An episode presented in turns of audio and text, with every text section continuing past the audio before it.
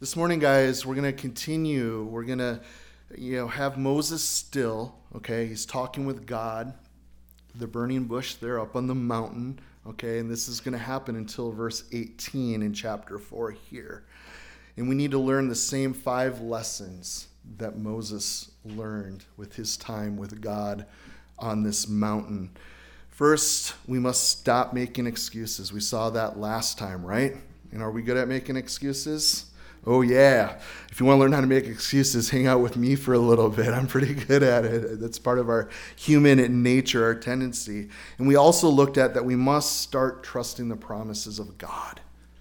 Okay? We have to trust. It's one thing for Him to have these blessings and promises for his people, but do we actually enter in? Do we trust him at his word? So God likes using weak vessels. That's what we saw and considered last time. And do you guys know that God gives grace, okay, to those who are weak? You guys remember the Apostle Paul, the thorn in the flesh? He kept praying that God would help him out, that he'd be delivered from that. But God said, hey, my grace.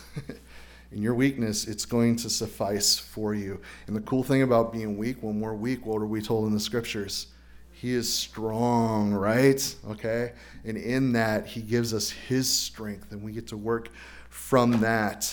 So Moses' first excuse was, Who am I? Look back to chapter 3, verse 11, right? You know, who am I, God? You know, you're, you're, you're, you're wanting to use me. You want to do something through who am I, right? And the answer is, I will be with you. It's not about who you are, it is about me being with you. That was his first excuse. And then his second excuse is, What am I supposed to say? You see that in verse 13 there? What am I supposed to say? And the answer was, What? Hey, tell them my name and tell them my word. I am who I am. And say to them, declare to them who I am. And that's what we get to do, right, guys? We're just reporters.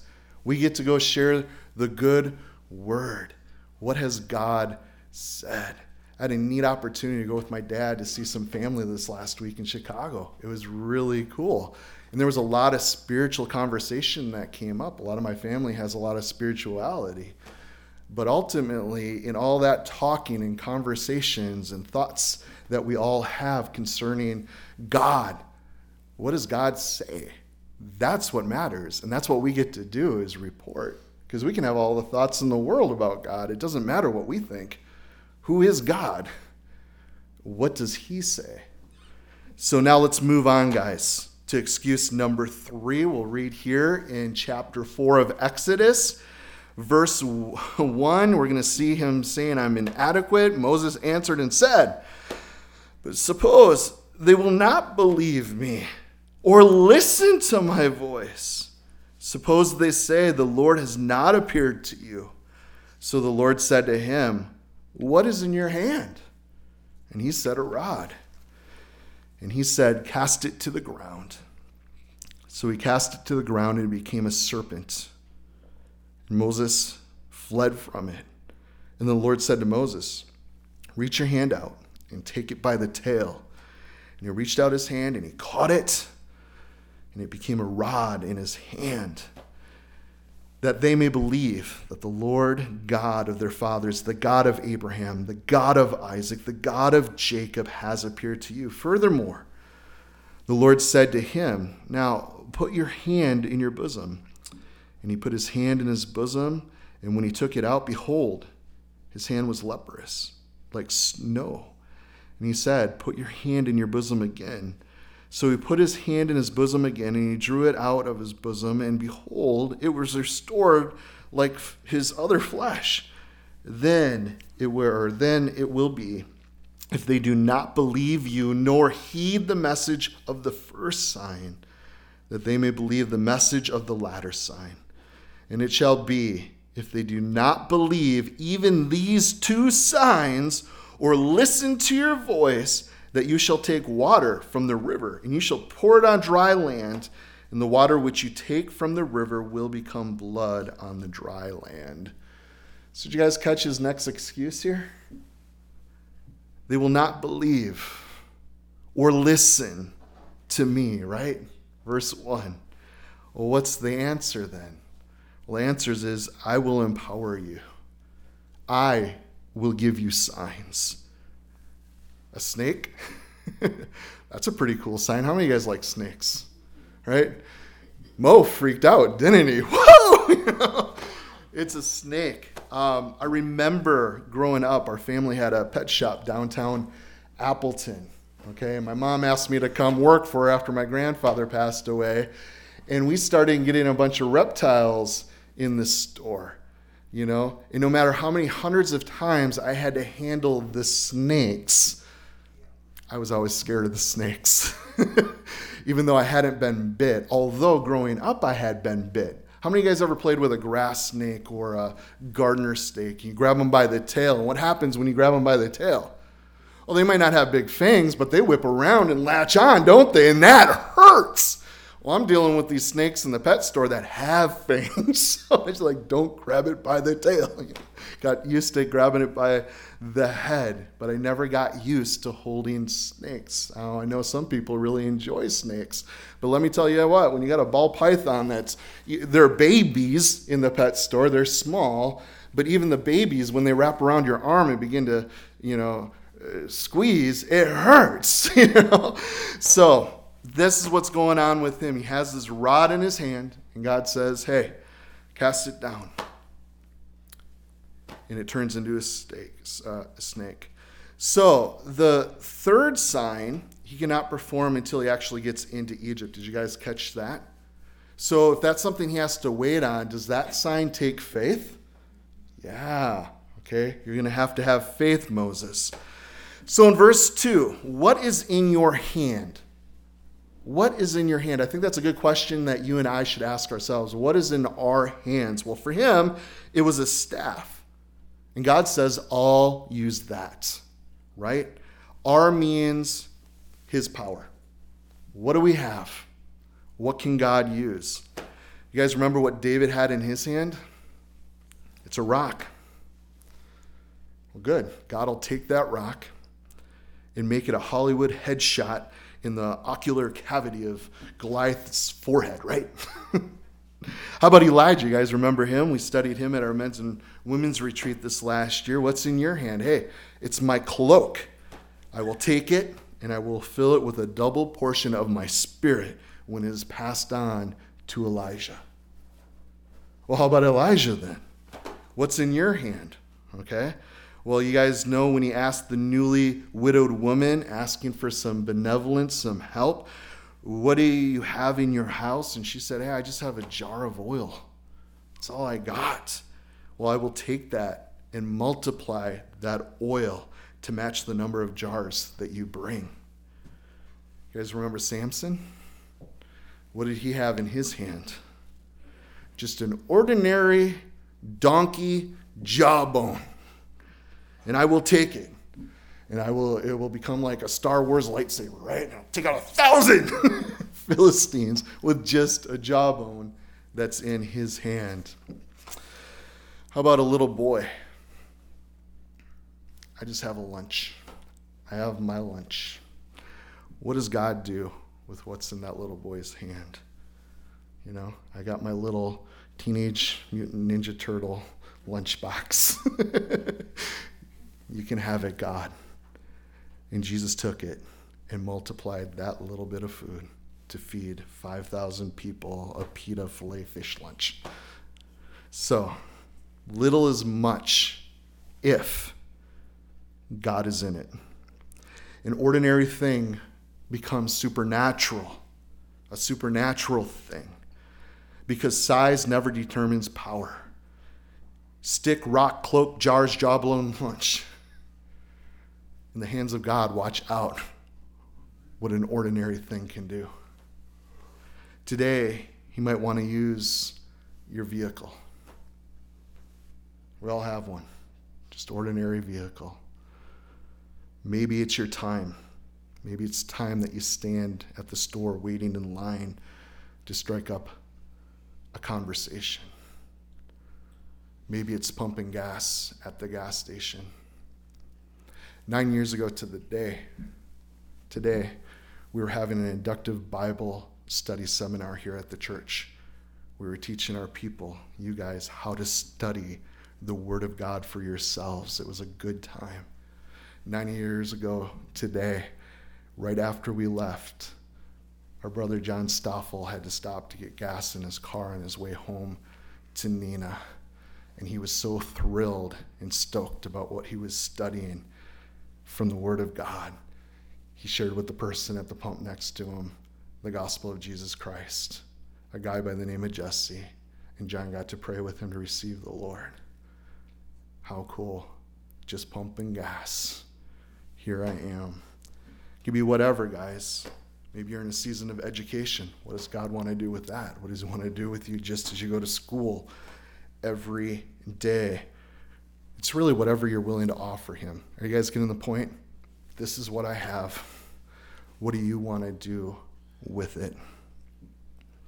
So the Lord today will take us as we are, and He will utilize what we have for His glory.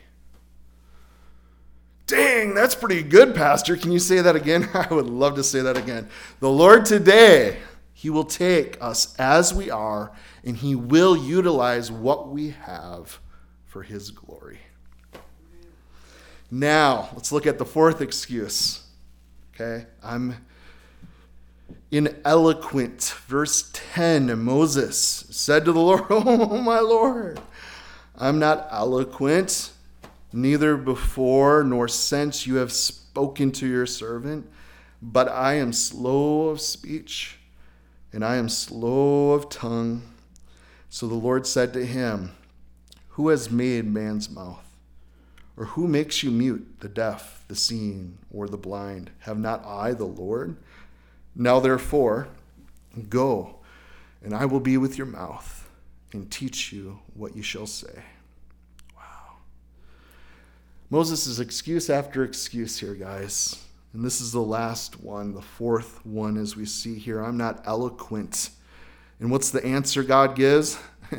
I will be your mouth. I will be your mouth.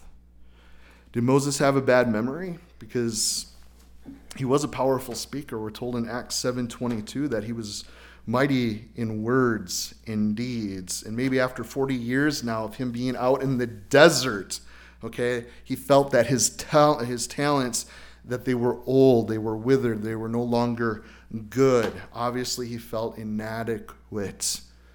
And some of us tend to do that when we get older. Well, I can't do what I did. I'm not as strong as I was. Great. You qualify. You are weak. Watch out what God can do through you.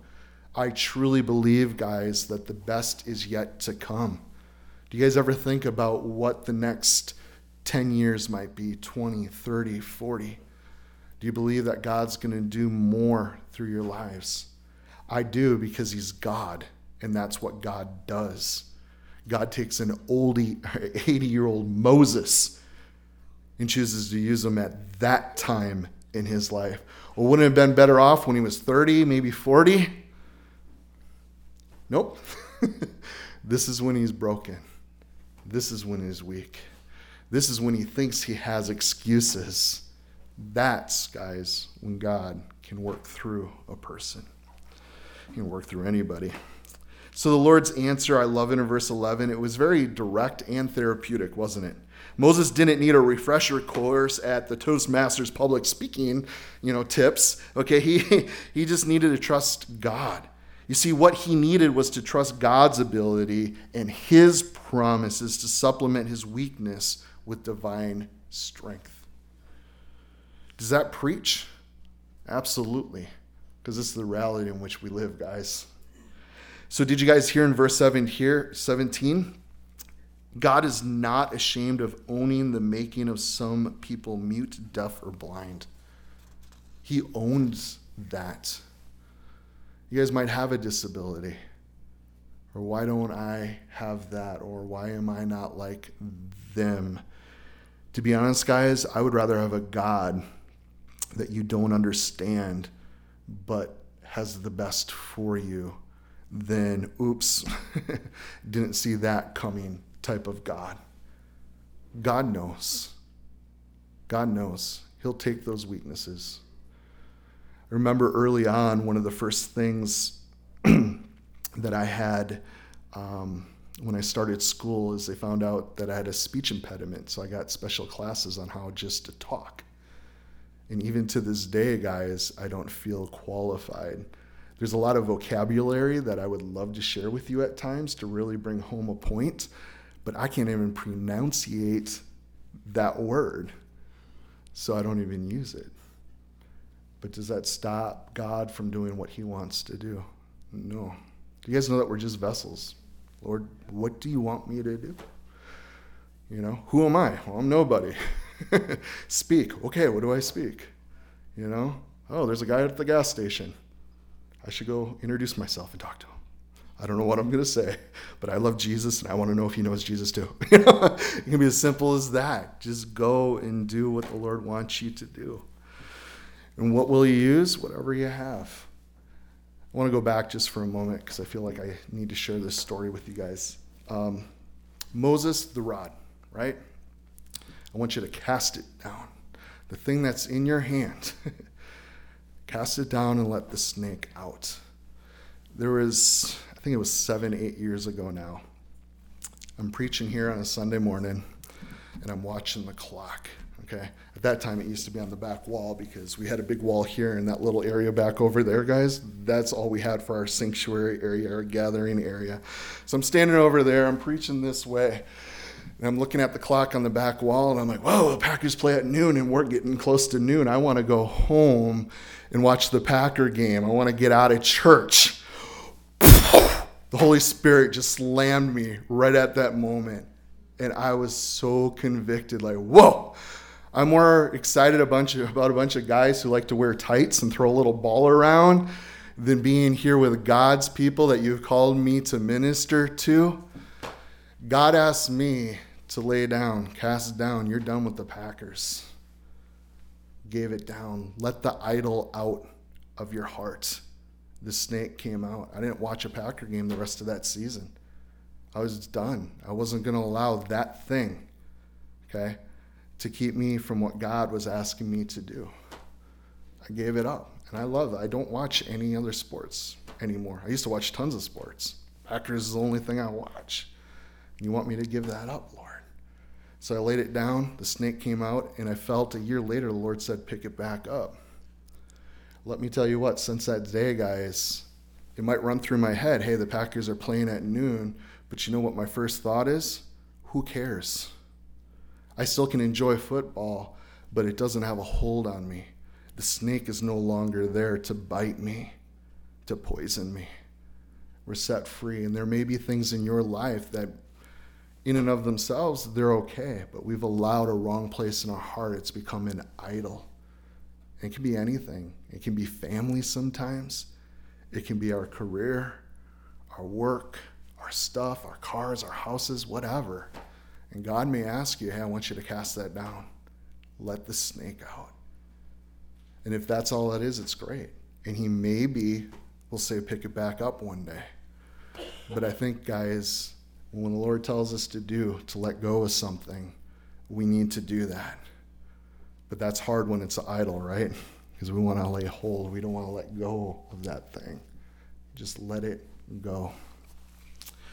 And watch out what happens. Are you guys ready for another excuse of Moses's?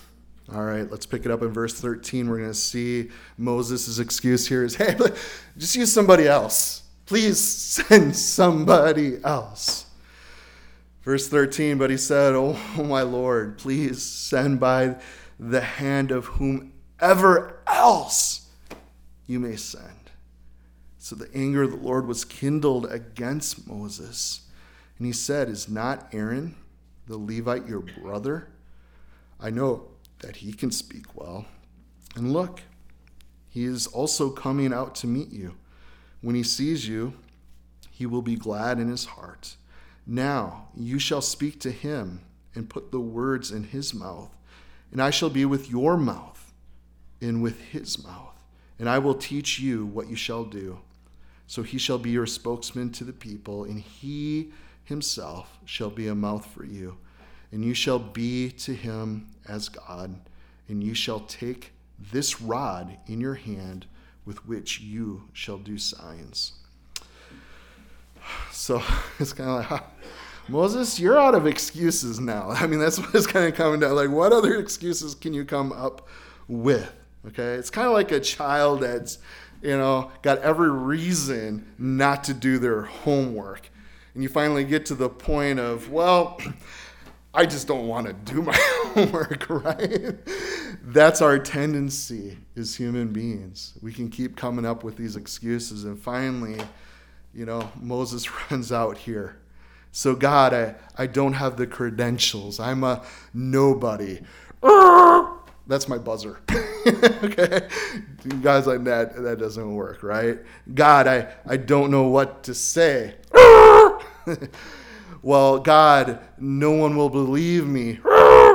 God, no one learned me how to speak. right? So please send someone else. Please send someone else. We come up with excuses all the time. So the fifth excuse that we see here, someone else would be better at the job. That was his excuse. But the answer was, but you are my choice. Do you guys know, guys know that God has chosen you? You are chosen people, and God has a chosen purpose for your life. However, he says, I will send someone with you. Isn't it cool to minister with somebody?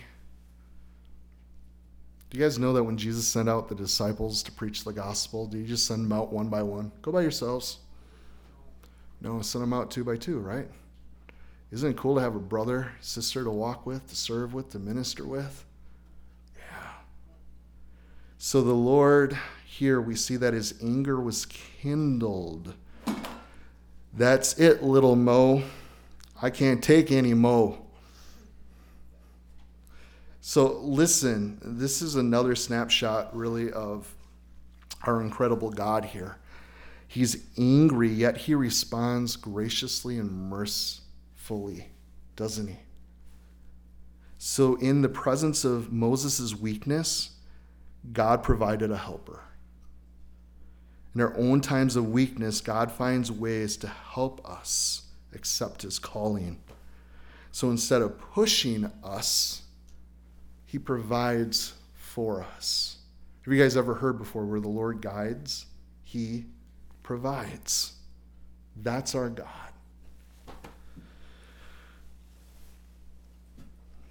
I think we've all asked the question who? Me, Lord, really? I think we all have done that. I want us to consider six questions as we begin to wind down here in chapter 4. First question being How do you demonstrate resistance to God? Probably a lot like Moses, right? What excuses do you have? I don't have the time. I don't have the resources. I don't have the ability. Another question is how important is it to you to have all the answers? Because our lives really are a walk of faith, aren't they? We walk by faith and not by sight. But Lord, if you're calling me to do this, I want to I want to flesh this out with you. Okay? How does this work out? What's the plan? Okay? I want a detailed plan here. I want to know what step 1, step 2, what step 3 is going to be. Just step out in faith, is what God says. This is what I'm asking you to do. And I'm going to give you everything needed to do it. I'm just asking you to take step one. Just trust me. Obey. Another question How do you handle feelings raised by the fear of not having the respect of others?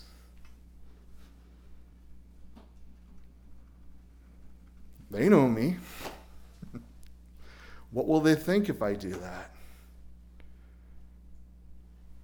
Don't you know that public opinion is this? Don't you know that culture is saying that? The world wants this, and you're asking me to do something totally contrary? What are they going to think? What qualifications a person to have to have to be effective, to effectively be used by God? Some of us don't feel qualified enough. I'm not good enough. I haven't been a Christian maybe long enough. I didn't go to school. I haven't studied the Bible enough. We're good at excuses, aren't we?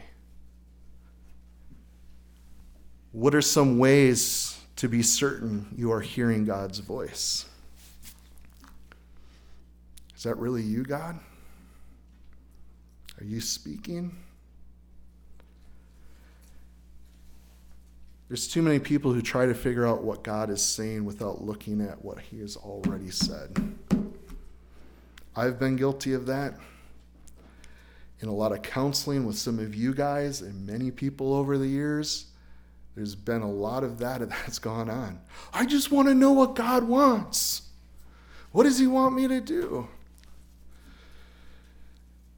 You guys ever feel when you just open God's Word, He speaks to you like, oh, that's what you want. This is pretty simple. This is pretty clear. You're very direct. Maybe I should just worry about doing that.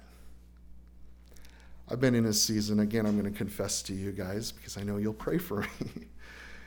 I've been in a season, it's not just a few weeks or a few months. I'm starting to get into almost a few years of really asking of the Lord for some clarity on things.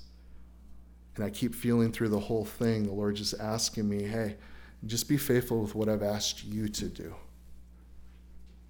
And that sometimes has meant that I've had to step away from other things and just do what He's asking me to do, even though those are good things and I want to do those things and they're things of the Lord. Just doing what He's asking. And I keep asking for clarity. You guys ever have a season like that? Like, I just want to know. I just want to know. But there's been one foundational thing through all of it, guys. It's His Word. It's coming back to those questions. Even when I have fears rising up in big question marks, just a daily discipline of going to God's Word, He answers and says, This is it. but what about that? Well, that doesn't matter. This is it, son. Today, if you hear my voice, okay? And you don't harden your heart, you can enter my rest. And I really feel, guys, that's what my soul, our souls really need. It is just Christ Himself. And isn't that what the Word speaks to us so clearly? It is Him, period. Even this morning here in Exodus 4, isn't this all about God? It's about Him. Oh, yeah, Moses and Aaron will be vessels that God worked through, but it is Him. It's about Him. So I want to encourage you guys stand upon what God has already said. And if God speaks to you clearly about something else, great. Do it. Pretty simple, huh? Some people, well, I just want to hear from God. Do you guys know that a lot of believers never hear from God? And they walk around, woe is me. But God has spoken in these last days through his Son. He's revealed himself to us. We have his word. We are blessed, guys. God is speaking. And if he speaks something else to you, great. God's spoken to me a lot over the years. And to be honest with you guys, it's nothing super profound. It's a needed word in a needed time, but it always comes back to something he's already spoken to me. It's already there in his word.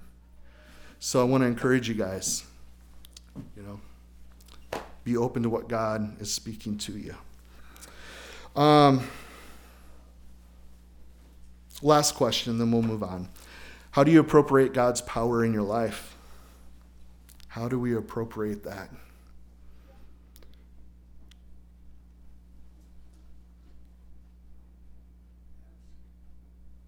Ask, right? Keep asking, keep seeking keep knocking.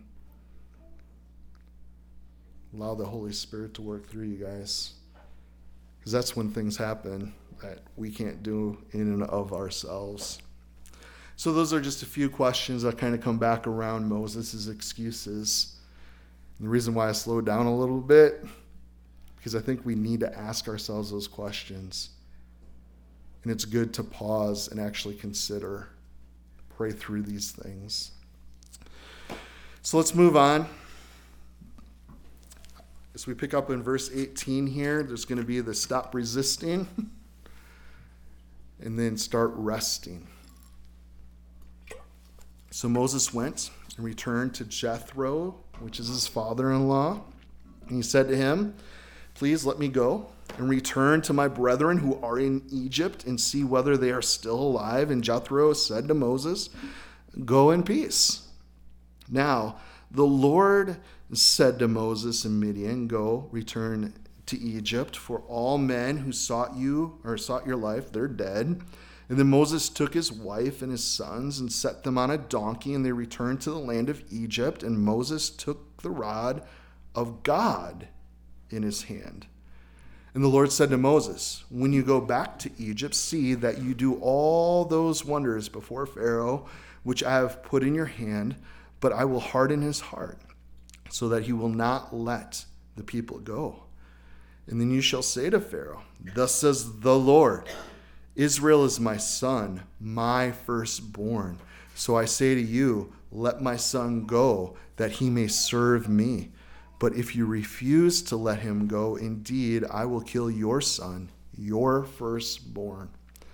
So in verse 18, guys, here, Moses now leaves this burning bush experience that he's had, and he heads back to Midian. And somewhere in between, Moses stopped resisting God and he began resting in him. So, wait. Does this principle imply to circumstances, you know, will always work out when we want them to, uh, when we put God first? Well, of course not. Okay? Don't read that into that. That's just not true. Okay? If it did, you, we would manipulate God. And that's not the way God rolls. But what it does do no matter what negative situations come our way, God will lead us through them. That's what we know of our God. That's what the scriptures teach us. And if we follow his lead and trust him fully, okay, he's going to see us through. Now, Moses handles this very gently here. He's asking his father in law to give up his daughter and two grandsons. And he also frames it as a request rather than a demand. Okay? Again, trusting God for the outcome. If I say, hey, I met God, you know, he might think I'm some emotionally unbalanced dude, you know, hearing things, you know, and he might not believe me, okay? Or maybe he's thinking I'm too dangerous to take his daughter and grandkids. Well, what's the result here? We're told that Jethro gives him not only his permission, but he also blesses him. Isn't that pretty cool? So in verse 20, he's heading back to Egypt. But I want us to note this, okay? He's no longer, it's no longer the shepherd's staff. In fact, it wasn't even his anymore. Whose staff is it? It's God's staff, right? Moses took the staff of God in his hand so God continues today to take possession of the things we will use for his glory. Isn't that cool? Do you guys recognize that? Do you know, as a believer in Christ, all we are, all we have, really is His? Do you look at it that way? Do you look at your home, the things you have? It's not mine, it's yours, God. What do you want to do with it? So, maybe it's our voice. Maybe God wants you to use your voice to witness. Maybe your voice is supposed to be singing. Or your hands. What acts of service? God, what do you want me to do with these hands? You want me to give a cold cup of water to someone in need? You want me to serve the poor? You want me to wash somebody's feet?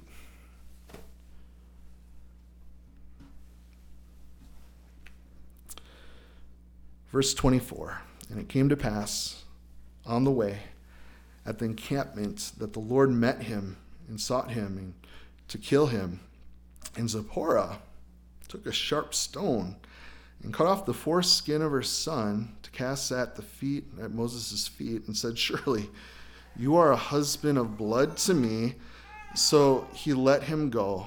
And then she said, You are a husband of blood because of the circumcision.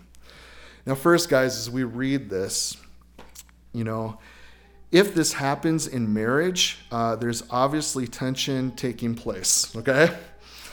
And I would highly recommend getting some counseling as soon as possible. Secondly, this is a non normative situation going on with a normal man, okay? So we see the great lawgiver breaking one of the few known laws.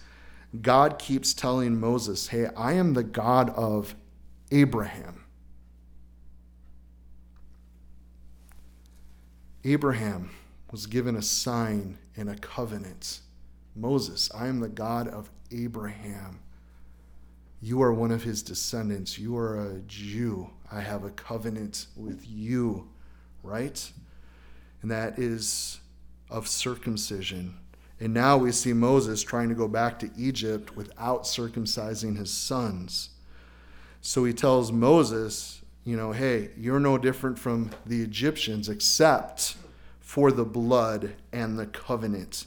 And if you do not keep the sign, you're no different. So we have Zipporah, his wife, acts heroically here over her headstrong husband and says, Hey, I will do this. So she circumcises her sons, which really should have been done by their father. So here we once again have a woman in Moses' life that saved him. You guys remember his mom, right? His sister, the princess, now his wife. So it's an endearing comment, okay? Uh, we really don't know the tone in which she said that. I read it one way and I try not to do that and reading it to you guys because we really don't know in which tone she was saying this to Moses. Okay? If it was an endearing comment or a sarcastic, hateful one, we really don't know. So you're a bride of a groom of blood, covenant to me. So maybe she was repulsed by the rite. Maybe, you know, the three went back to Midian so the boys could recover. Okay, the first five verses in chapter 8 or 18. Don't know. I do want to share with you um, something neat I read this week. Nikos Kazaskanitskis, I think is how you say his I don't know how you say his last name. Anyways, he was speaking about three different types of souls, three prayers, and he, he wrote this. He says, I'm a bow in your hands, Lord. Draw me lest I rot. Do not overdraw me, Lord, I shall break. Overdraw me, Lord, and who cares if I break? I think Zipporah was probably in the third category there. And this, guys, is the same thing that really separates you and me from the world today. It's the blood in the covenant. Do you guys get that, precious saints of the Most High? It's because we've been bought with a great price. The blood was shed, and we have a new covenant in that blood the covenant of Jesus. So I want us to remember, guys, the definition of God's covenant love. You guys remember it's a never stopping, never giving up unbreaking, always and forever love. That's our God. So let's wrap this up. Look at verse 27. Some visitations here. And the Lord said to Aaron, Go into the wilderness to meet Moses. So he went, and he met him on the mountain of God and kissed him. So Moses told Aaron all the words of the Lord who had sent him and all the signs which he had commanded him. Then Moses and Aaron, they went and they gathered together the elders of the children of Israel. And Aaron spoke all the words which the Lord had spoken to Moses. Then he did the signs in the sight of the people. So the people believed. And when they heard that the Lord had visited the children of Israel and that he had looked on their affliction, then they bowed their heads and they worshiped. Now God visits Aaron at Sinai, who goes and visits Moses, who both visit the elders, the people, who finally realize, hey, God visited them. God has heard our cries. Here we are in Egypt, the world, and we are slaves. And we've been crying out to our God, the God of Abraham, Isaac, and Jacob. And He has heard our cries. He has spoken to us. They believed. And I want us to note verse 31, this little word, God visited, visited, okay, is a very important word. It's one of those words we got to understand the definition too, because it means to feel concern or the interest of someone else. Do you guys believe that God is concerned with you? Absolutely, guys. He cares for you, He has that concern. It's actually where in the New Testament we get the word for pastor or bishop, episkopos. It's the shepherd's heart, a feeling of concern or interest for others. God is caring for us in such a way. So we see throughout the Bible, guys, God visiting and rescuing his people. What a God.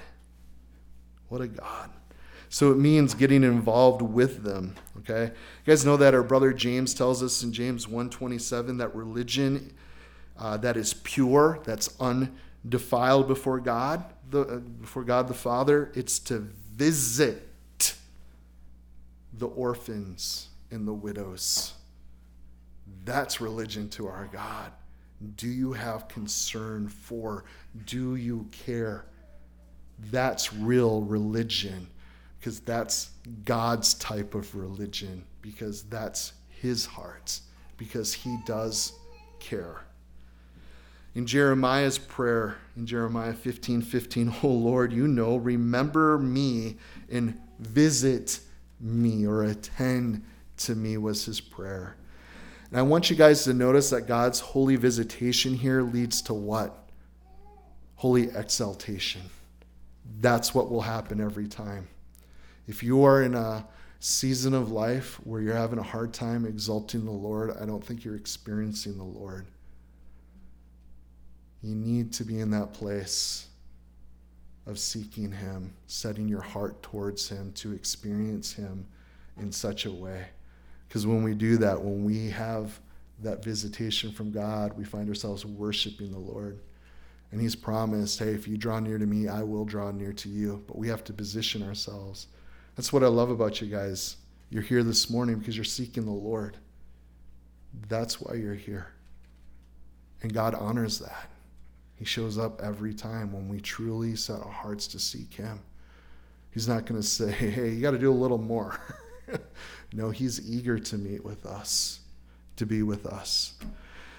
So, because He's a God who doesn't leave us in our afflictions, okay, they bowed and they worshiped the Lord. That's so cool. So today, guys, as believers, we have experienced God's holy visitation.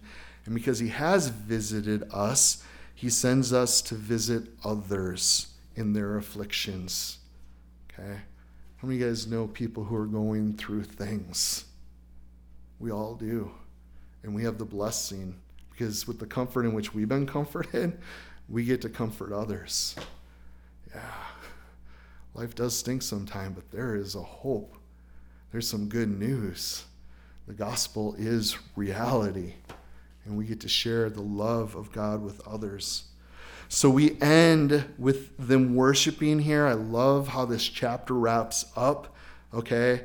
Where we began with them doing what? Groaning. Groaning to worship. That's our God. So, what's missing most today I think is this elevated view of God. Okay? Did Moses and Aaron get a glimpse of God? Yeah.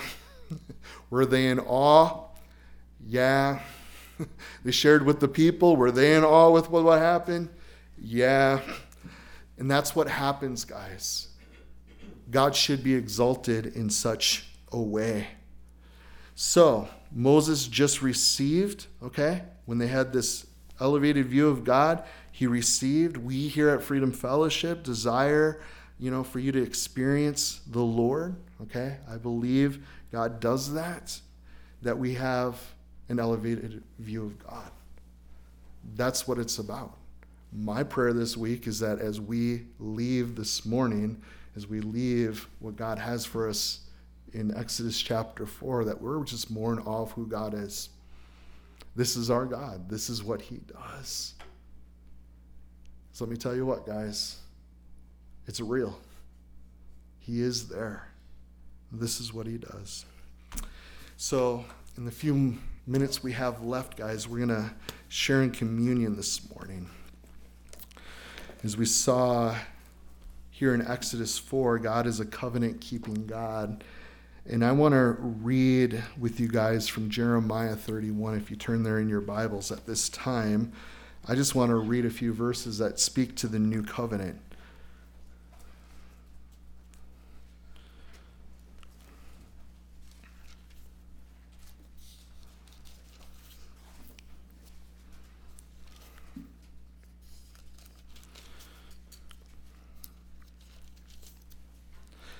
One of the neat things about studying the scriptures is we know that God is a covenant keeping God.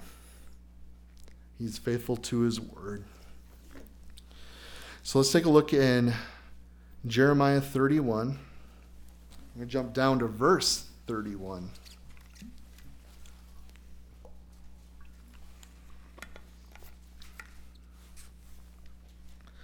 tells us in verse 31 Behold, the days are coming, says the Lord when I will make a new covenant with the house of Israel and with the house of Judah, not according to the covenant that I made with their fathers in the day that I took them by the hand and I led them out of Egypt, my covenant which they broke, though I was a husband to them, says the Lord.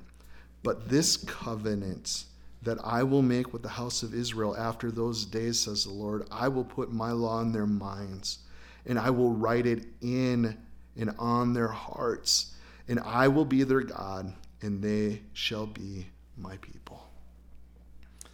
That is our God. And that sounds pretty personal, doesn't it? And that's the new covenant. And we're going to study through Exodus, Lord willing, get through the end, and we're going to see God deliver his people.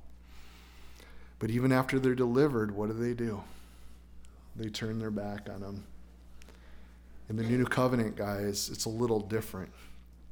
Because God, through what He did on the cross, He makes a covenant that is very personal. It's not just a Moses who's going to hear from God, going to know His law, but He's promised to what?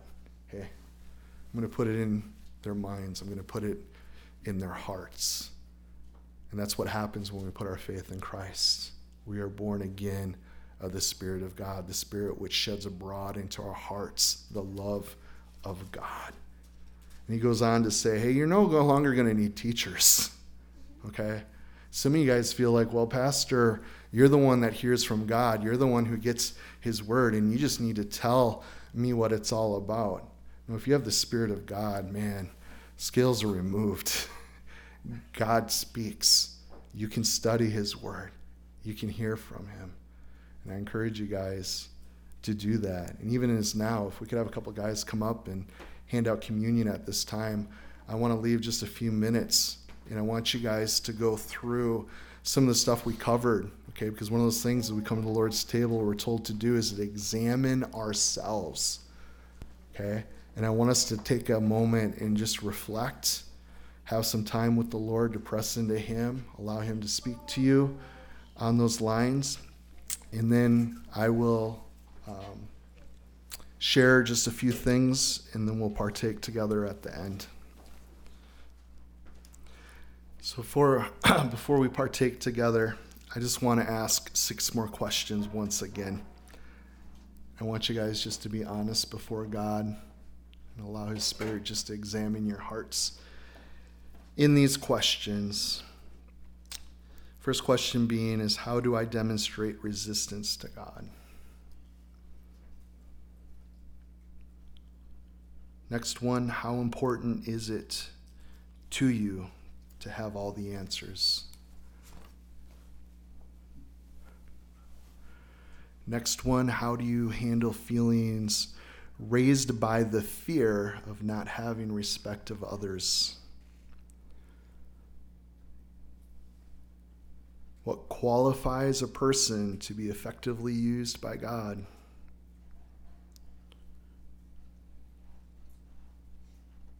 What are some ways to be certain you are hearing God's voice?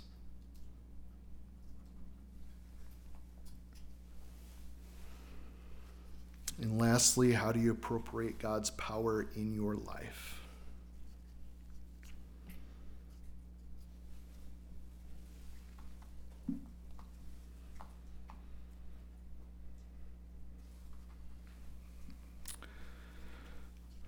So, Father, we give thanks to you as we consider these things. Lord, we know that there really is no clarity God, we see our shortcomings. Truly, just a hopelessness without you, Jesus. That's why it's so good to remember you, to come to your table as believers, to partake in communion together. We're thankful, Lord, that we get to remember all that you have done, The life you lived, and what you accomplish in being that perfect sacrifice for us and upon the cross, the blood you shed, what that means, this new covenant, the forgiveness of sins, to be redeemed, to be adopted into your family. We give thanks for that. And as your kids, being this cho- chosen people, um, we're grateful. We're grateful for that grace of yours, your mercy towards us. God. And I would ask, Lord, that you'd help each and every one of us, Lord, just to have a sure footing upon who you are, Lord, and what you're asking of us. That we'd set our hearts to really seek you, to know you, Lord, to remember, um, yeah, who you are, what you do, and the things that you've promised, the things you're going to do. Thank you that you haven't hidden those things from us, Lord, but you have revealed them to us. We give thanks to you for that. So as we partake, Lord, of the bread and the cup, Lord, we remember and we give thanks. Cool. Let's partake together, guys.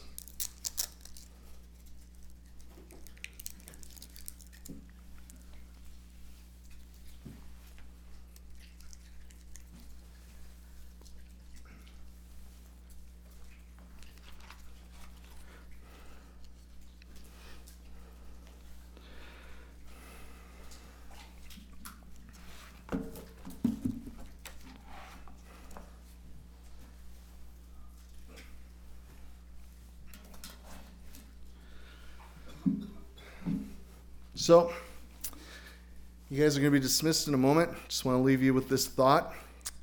Either this is for you or you can share it with somebody else. Because it's easy for us to feel inadequate in life. And that's totally okay.